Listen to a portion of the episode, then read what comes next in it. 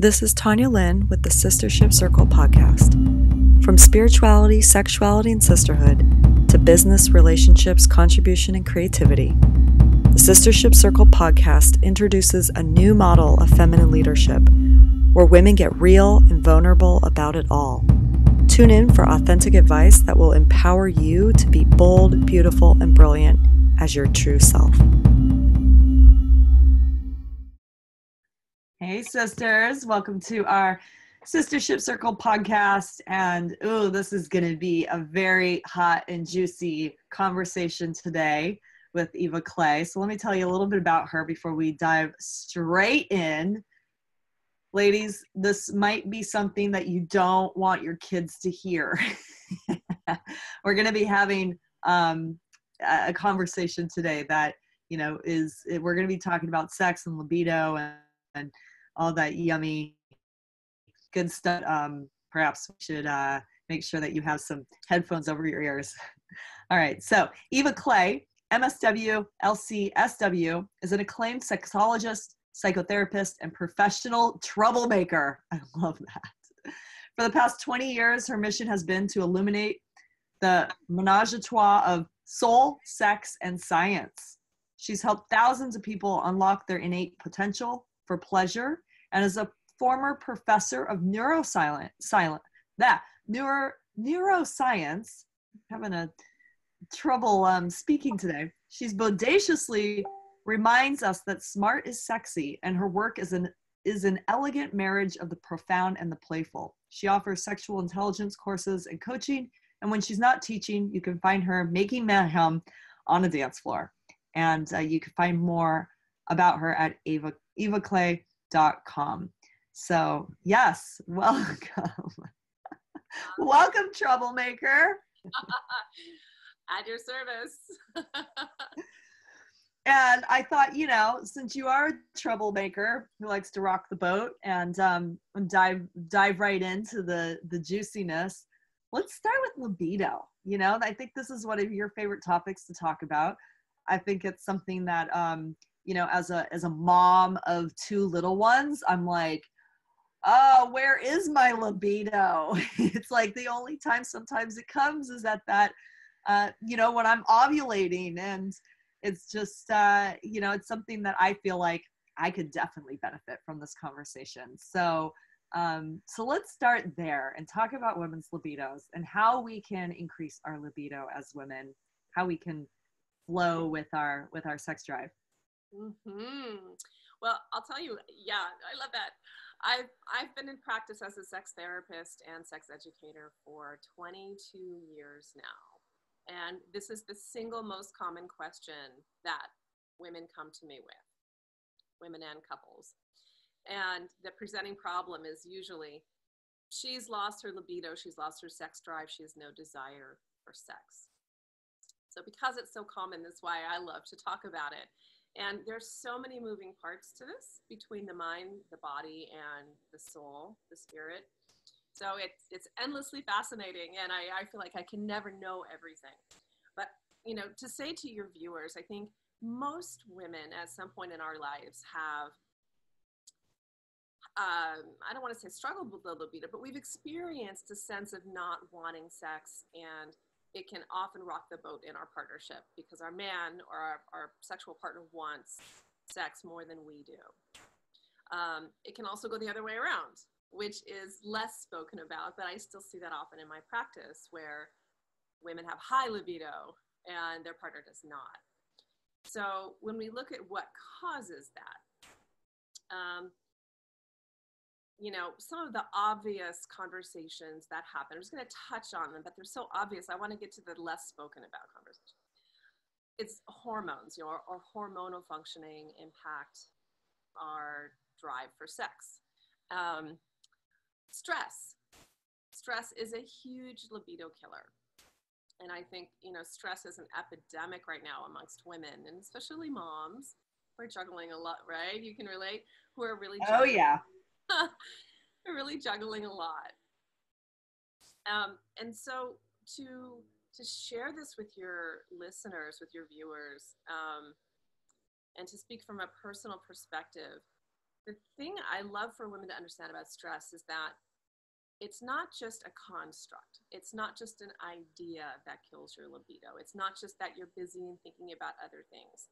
There is a real biochemical basis for why and how stress kills libido. And it has to do with cortisol. So, the higher levels of cortisol we have in the body, the less our bodies will want to have sex. So, when we're living under a lot of chronic stress and we have these high levels of cortisol, it's really important if you want to reclaim your libido, you have to constantly be clearing cortisol from your body. And that happens through um, things like exercise, movement, deep breathing, meditation, all these activities that actually work to regulate your cortisol and your hormonal balance in the body and then I see this time and time again. Magically, the libido pops back. But it has to look like a lifestyle change. You know, if we want to feel juicy and turned on and make love with our partner regularly, we have to adopt a lifestyle that diminishes cortisol. Did I just click out there for a second? Yeah, but I'm back. Okay. Okay, so okay, so that was the first thing was cortisol. Yes. Yeah. So we have to uh, keep those levels low, keep the stress levels low, and constantly. I think of cortisol as like um, something we sweep out of the body. So imagine having a broom and sweeping this neurohormone out, out, out. And it's cumulative, so it stores. So the more cortisol like is stored up in your body, trust me, the less you're going to feel like having sex. You know what's funny is that I've done um, Vipassana meditation, 10 day silent meditation. And, you know, it's this whole thing around, you know, abstinence and you don't want to, um, I don't, I don't know if they've directly said this, but like no masturbation and what I find is after a couple days of me sitting in silence and like clearing out, I am so horny at this at the retreat. And I'm like, is this am I supposed am I is this okay? You know, and it's like I go into that whole spin and it happens every single time. so anyway, um, so thank you. That is it totally makes sense. When we meditate more, we calm ourselves down, we're less stressful, right? And then that naturally can increase our libido. Amazing. Okay, so what else? yeah. Um, you know, one of my favorite things to do with couples is actually train them how to sweep cortisol out of each other's body. Mm. So, um, a little personal disclosure here. Okay, so oh, we like those. Yeah, we love those. so, um, I, you know, and this is in my like official signature story on my website, but I was married for 10 years in a very happy, conscious marriage.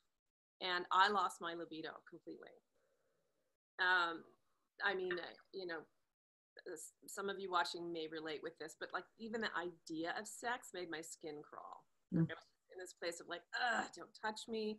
I felt disgusted by my husband, who was, a, you know, is a beautiful, beautiful man, loving man. Um, we had a great relationship, but for some reason, my libido just ran away. And um, I wish I had known then what I know now. Um, so what I've installed now into my relationships, now I'm in a new partnership. We have ritual before we make love.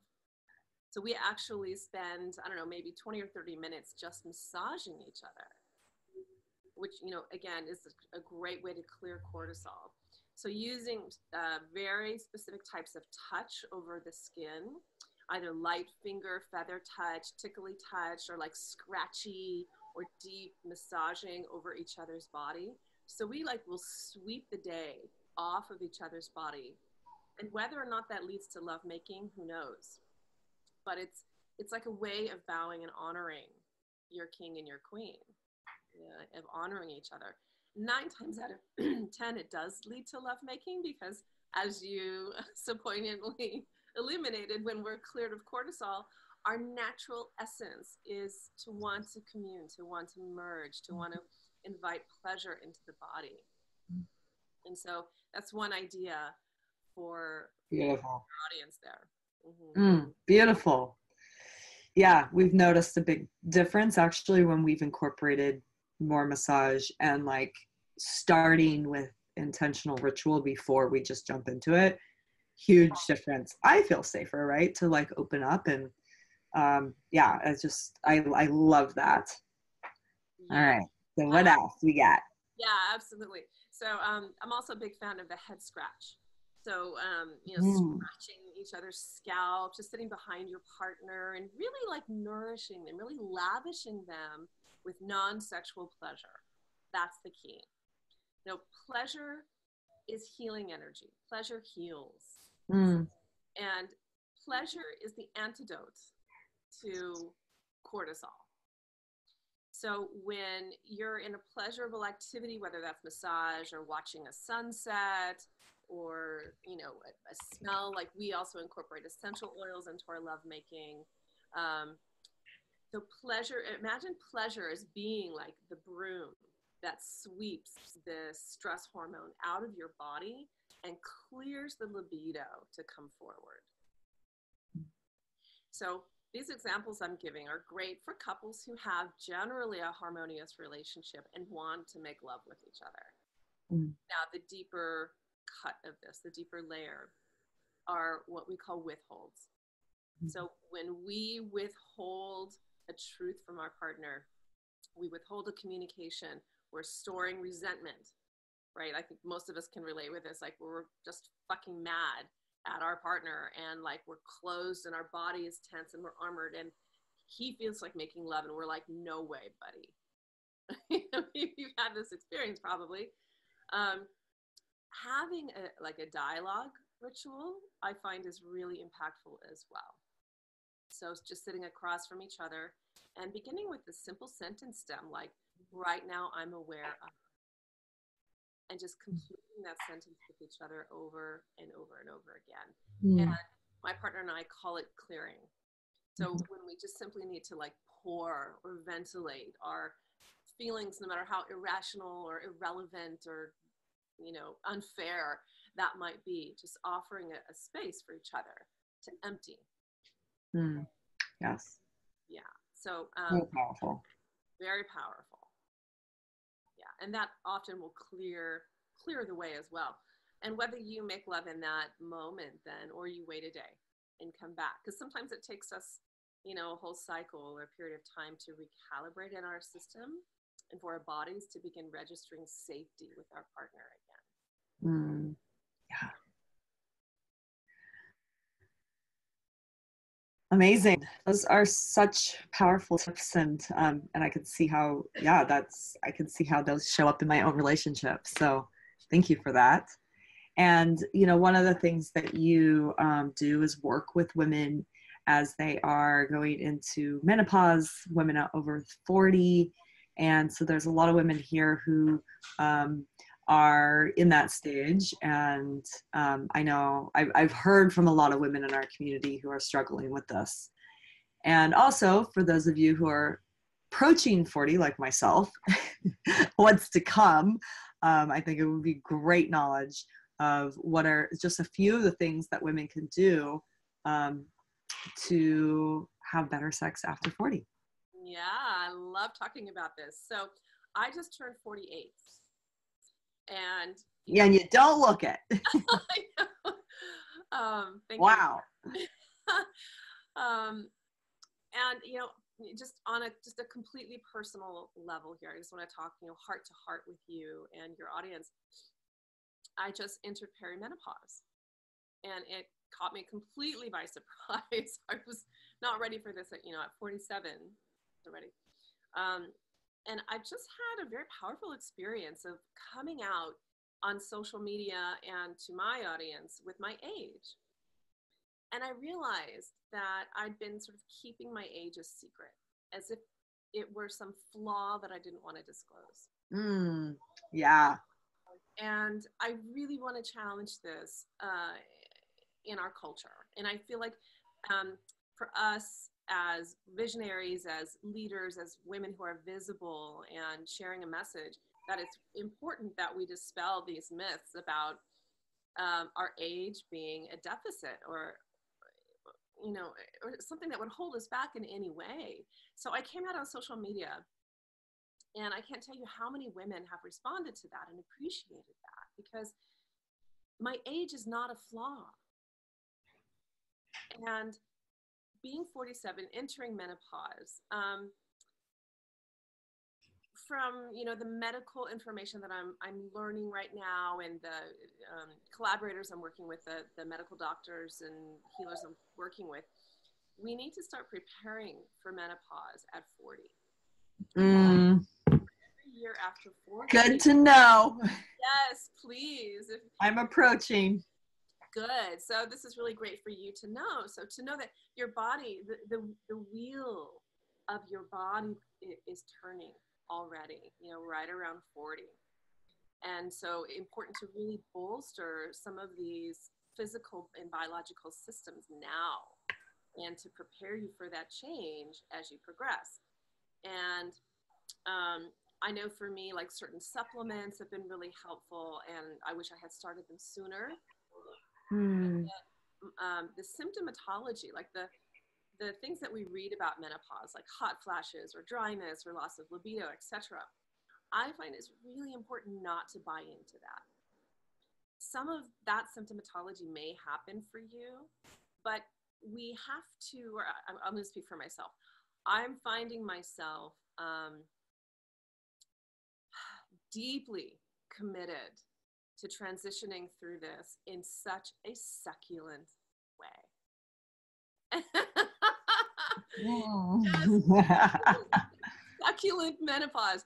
And I'll have some of that. Yeah, take it, please. This is, you know, this is my emerging message to women of it, and it has to start you know menopause is an interesting thing because it, it's very biological and hormonal but it's also very psychological and this is my jam is to look at how these two interface you know the menage a trois of soul sex and science so i love to look at this the conversation between the mind and the body and of course, as we know as conscious women, that the mind creates the physical state. And so, how we frame menopause is everything. And even if you're nowhere near it, if you're in your 30s, or like you, if you're approaching 40, to begin to frame that upcoming inevitable transition as a passage into queenhood.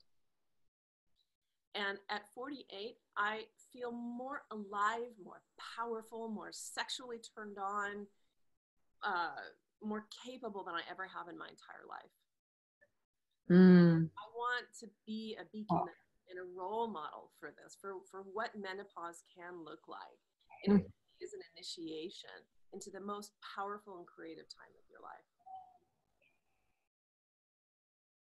So I would say, you know, in terms of giving a bullet point, giving a nugget to your listeners, is about declaring right now what you want menopause to mean for you. About the cessation of your menses. You, know, you are no longer slave to that cycle. You are no longer in that, cycle, you know, in the moon cycle. So you're in a just a different creative cycle that you get to name for yourself. You get to define that for you. Wow. What a powerful reframe. And especially in our culture where it's just, you know, just there's this fear of death, um, which we can go into a little bit later. Uh, there's this, you know, everyone getting, um, you know, just not wanting to stay young forever. And there's actually so much power in stepping into that next phase of life and really honoring the wise woman and all that she offers. And and what if our culture like really revered the wise woman and asked for her counsel?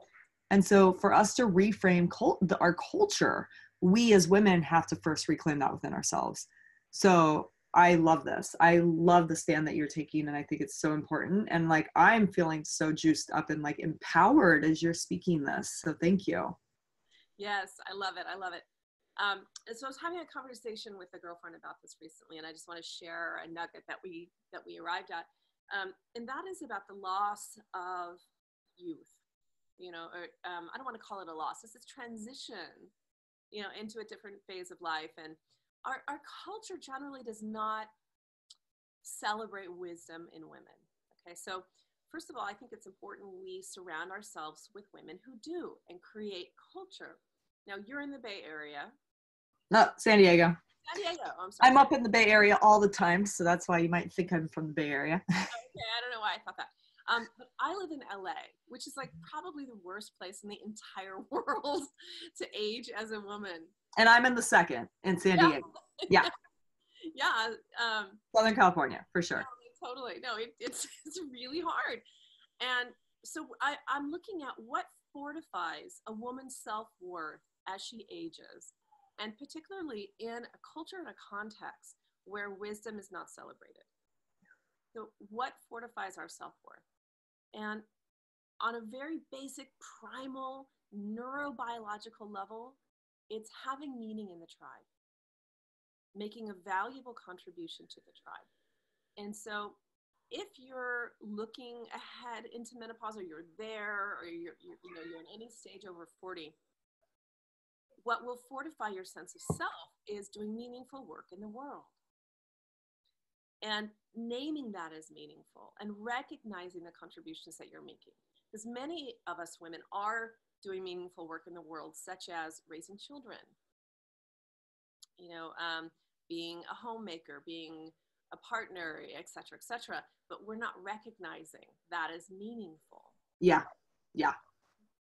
And so when when the biology, this is like neuroscience, so when your your biology recognizes that you are important to the tribe and that what you're contributing is meaningful and vital, it keeps your body young because you're needed. and you recognize that. Wow, yeah. It's so true. Yes, yeah, so meaningful work in the world is what fortifies our experience from being the mother to what I call the queen, you know, the space in between mother and crone these queen years of 40 to 55 or so um, that span of time hmm. you know this conversation is so timely i love it um, and and i'd love also for us to talk a little bit about about death and the the stage after um, because it's been very much up for me my dad just turned 70 and i've had a lot of people around me um, couple very close friends' moms die who I personally knew. Um, a lot of people with cancer around me, and um, and so during my dad's 70th birthday, I was like, okay, if I was to give my dad the eulogy, because I had just gone and listened to one of my best friends from growing up give the eulogy for her mom um, at the funeral and um, or celebration of life and so I was like, okay, if I was to give my father a eulogy, like what would I say to him? And how can I, oh, I was just like getting choked up about this. Like, how can I celebrate him? And then having this conversation with my mom, you know, because this is all during the holidays, and my parents are like, we are ready to retire, like doing the holidays, you know, like it's time for you guys to step up. And was so beautiful is I was having this conversation with my mom about her dying and like how present I was to that and how scary that was for me. Um, and also this declaration of like stepping into the matriarch of my family and just the fear that comes up around like this next like i am like deepening into motherhood and um you know so that and then my brother having the same conversation. It's like my brother and i gave this talk our talks and then the four of us like circled up and my my brother was talking about like stepping into being the main, the patriarch of the family and him telling my father like you know dad i know one of your biggest fears of dying is that you'll die before mom and that you know and and worried about her and i just want you to know i've got her and like just the like all of us are like sobbing. It was just such a beautiful healing powerful um experience but um it's scary you know and we don't have these conversations about death. And um, we don't like just that we don't talk about like stepping into these rites of passages. I see it as like this next rite of passage for myself of like stepping into being the matriarch of the family. And ah oh, it's like it's so feel it right now like so strongly. So i know that you've um been also you know uh, in your own grief and mourning of your mother passing and um, and so just just feels like it's all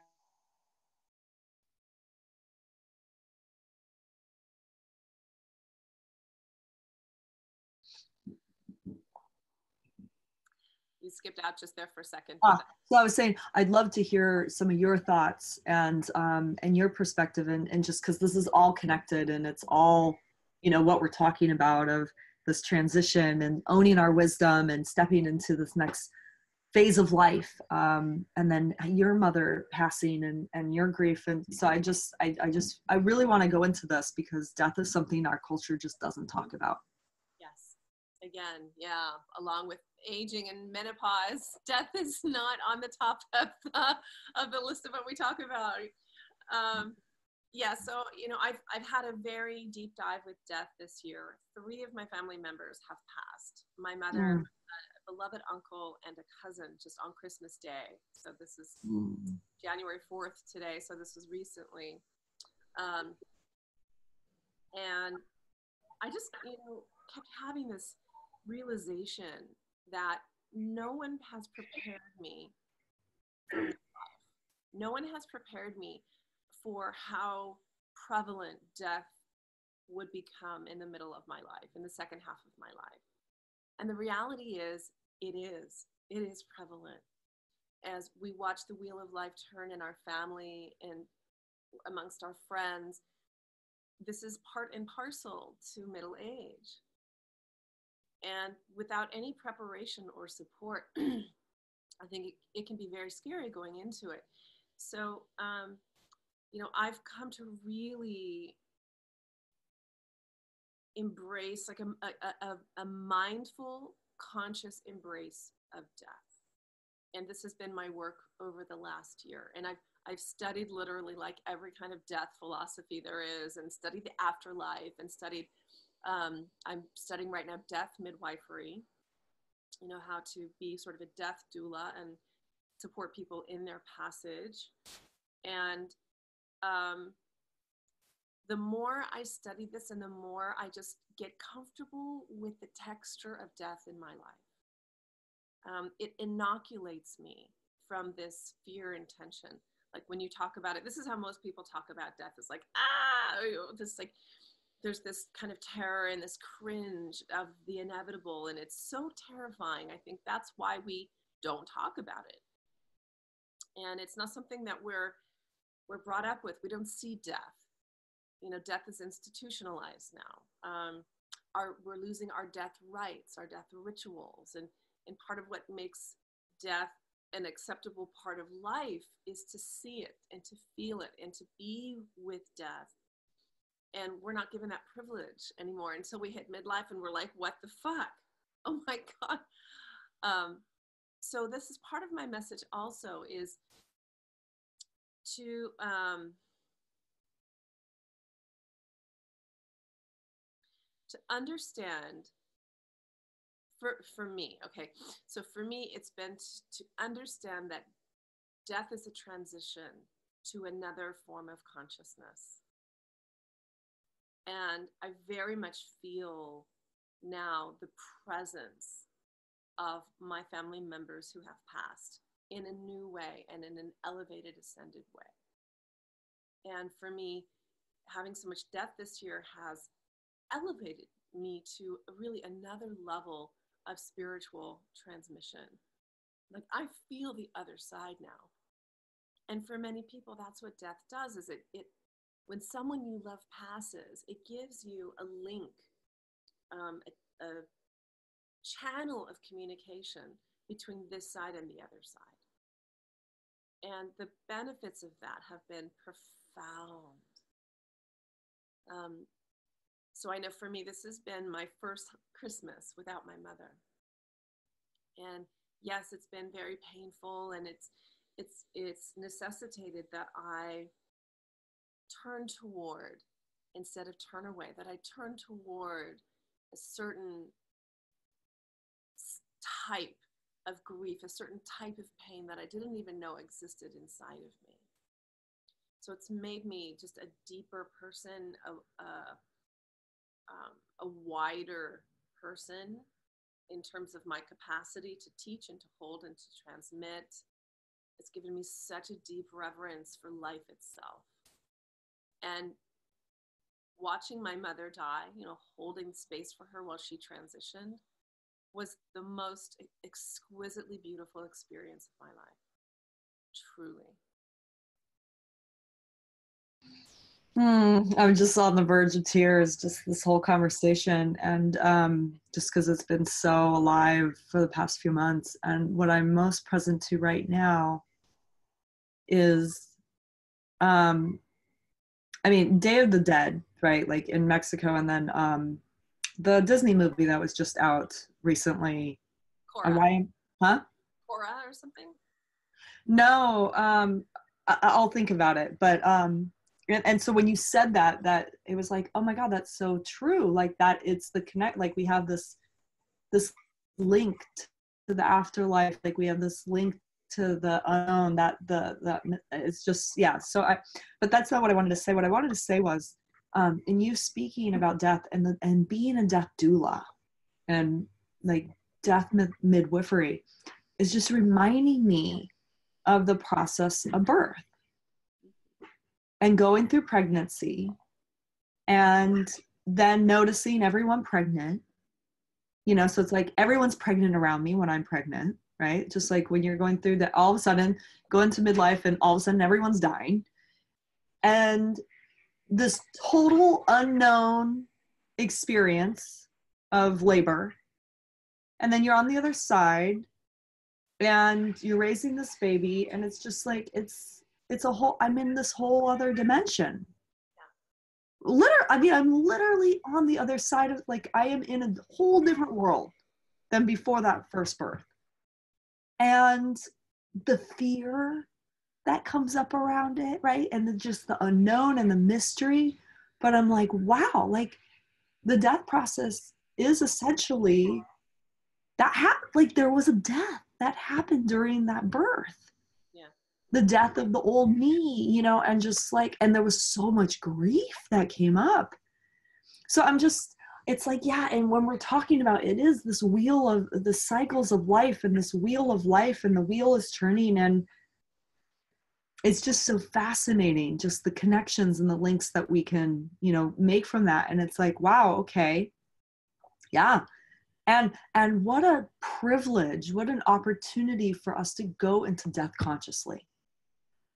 Yes, I've got goosebumps from head to toe right now hearing you you speak about the parallels. So and i and i just want to speak into this piece around like the going into death consciously. So um, one of the women who was in our mastery program um, she's in her late 70s and um, she's in preparation for death right now. Um, you know she's been sick lately and she asked a few of her friends whose um, partners had died and she said what are some of the conversations did you did you have with your partner before they died? Nothing. And so she's taken it on with her husband to have the conversation of her own experience of going through this preparation for death but also talking about what life's going to be like for him when she passes and so sh- they're they're both preparing and then bringing her daughters in and actually having a facilitated conversation with a facilitator for them to all talk about her passing so they're all preparing for it it's beautiful Yes. Yes. and so there's a consciousness and she's like i just feel so privileged that i get to be conscious about this process how freaking cool is that you know like next level spirituality Yes. Yes. Absolutely. And and yeah love this example you give because this is, you know, when we live tribally, and we're, we're tribal beings, um, there there was so much ritual and support and acceptance of this inevitability, and we've lost so much of that. And like when you say that your friend um, is creating a conscious sort of new way, I say it's actually the old way that she's thank you inviting back to speak consciously about our deaths and and our transition. And so in this way like we don't need to have tension or fear about it that we can I, I know for me i've embraced like the deepest deepest deepest chamber of my soul and myself and my emotional body as a woman through the experience of turning toward death instead of turning away.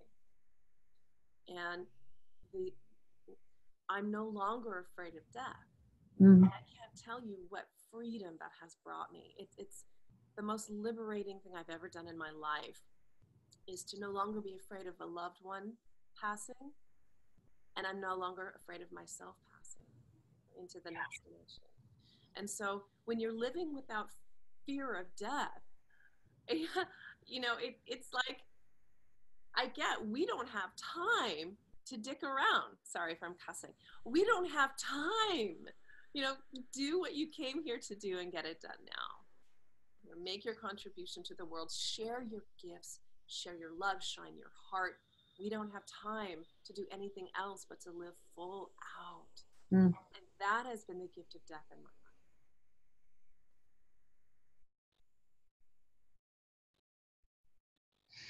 Mm, you know, and, and so Uh, linking and transitioning to this last part of the conversation today around you know you you're coming more authentically into who you are in your work. And I think that this has a big part of it, right? Of like confronting death, no longer being afraid of death, coming into a deeper alignment with like, who is, who am I? And what, what am I here to bring? Right. So can you, can you share more about like, yeah, that, that authenticity and coming deeper into alignment with the work that you're doing in the world? Yeah, I'd love to. Okay. I, I still have I'm so excited about this conversation. Right? It's so good. it's like we're hitting all the taboos, which is exactly what I love to do. Um, so coming more into alignment and authenticity with my work for me lately has looked like this. Um, death has been a reality puncture for me. Like when you talk about um, after giving birth having a different world, I call that a reality puncture so you entered a different reality when you became a mother. And certainly, I think most mothers would agree with that. Um, and death for me has been a reality puncture. It's been an awakening, a wake up call. And this often happens when we lose someone in our community or someone we love in our family unexpectedly. You know, what happens suddenly, we're awakened to the finite nature of our being, of our humanity of our life.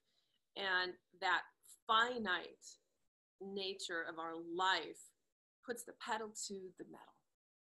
It accelerates us.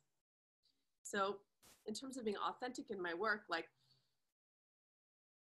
I don't have time to play the game of, as I mentioned earlier, I am trying to be young and beautiful and perfect. I don't have time to play that game. I don't even have the energy to give it anymore. Like I, nope. am, I am who I am. Yeah. This is what I'm going through, so this is what I'm going to teach. You know, I'm entering menopause. So fucking what? I'm not 25 anymore. I am 48, and I am going to rock 48 for you. I'm going to show you how it's done. oh yeah. hey, mama. Oh yes, and and really for me, like a process of shedding uh, all of the pretenses and the shells and the, the the image, the ego. For me, death in my life has been an ego death, and I think that's often what moms talk about as well. That the center of your universe shifts right from you to your child, your children, your family. And for me, I don't have children, but I have my message and what I teach in my business. That is my child. Yeah. So center of my universe has shifted from it being an egoic centric, image based way of walking in the world to it being a service based way of being in the world. And mm. so when I uh, partition my ego as as much as I can. You know, look, it's a practice. Like, I still want to look beautiful, but I partition my ego out of the message.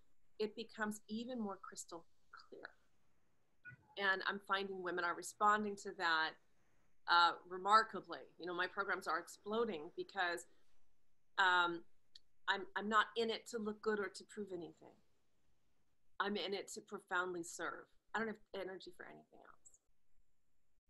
So um, my marketing has shift, shifted, my um, branding, my, you know, everything is shifting now to point toward women in midlife, women in the second half of their life, actually, so over 40. Um, because I want to be a living laboratory for what this stage of life can look like for women. And I want to live more transparently than I've ever lived before so that they can mm, learn from my mistakes, learn from my triumphs, learn from what I'm finding, what I'm discovering. And and everything's got to line up with that. And I find that when there's that alignment of the truth of who I really am with my message, with my offerings, which the way that I'm teaching, the curriculum that I deliver, the results that I deliver, there's like a it's hard to explain. It's like a it's like an explosion. There's like an actualization. It, it's like the um, there's a laser effect and and I feel potentiated in my work right now. You know, very activated, and and really, death has been the catalyst for that. Yeah. Yeah, it's it's this is so I'm like this is amazing because this is the this is literally the conversation I've been having for the past couple weeks. And so I'm just like, you know, it's just so amazing when we have these synchronicities of then having the, these interviews that are just so on point. And um, so one of my friends whose mother just passed very suddenly um, right before um, Thanksgiving. And, you know, she was basically like, a few years from now, I'll do these things. Right. And then she passed. And those things are gone. And that was what she was talking about on her deathbed is like these dreams that she didn't get to fulfill on. And so the conversation we were having is, yeah, what are the things that we're saying are like the someday, one day of what I want to do that I'm putting off? How are those priority? And if so, how are we going to make them happen today? And not thinking about, oh, I'll do that after I do X, Y, and Z. No, now. If that really means something to you, do it now. So I think both of those pieces of like, who am I?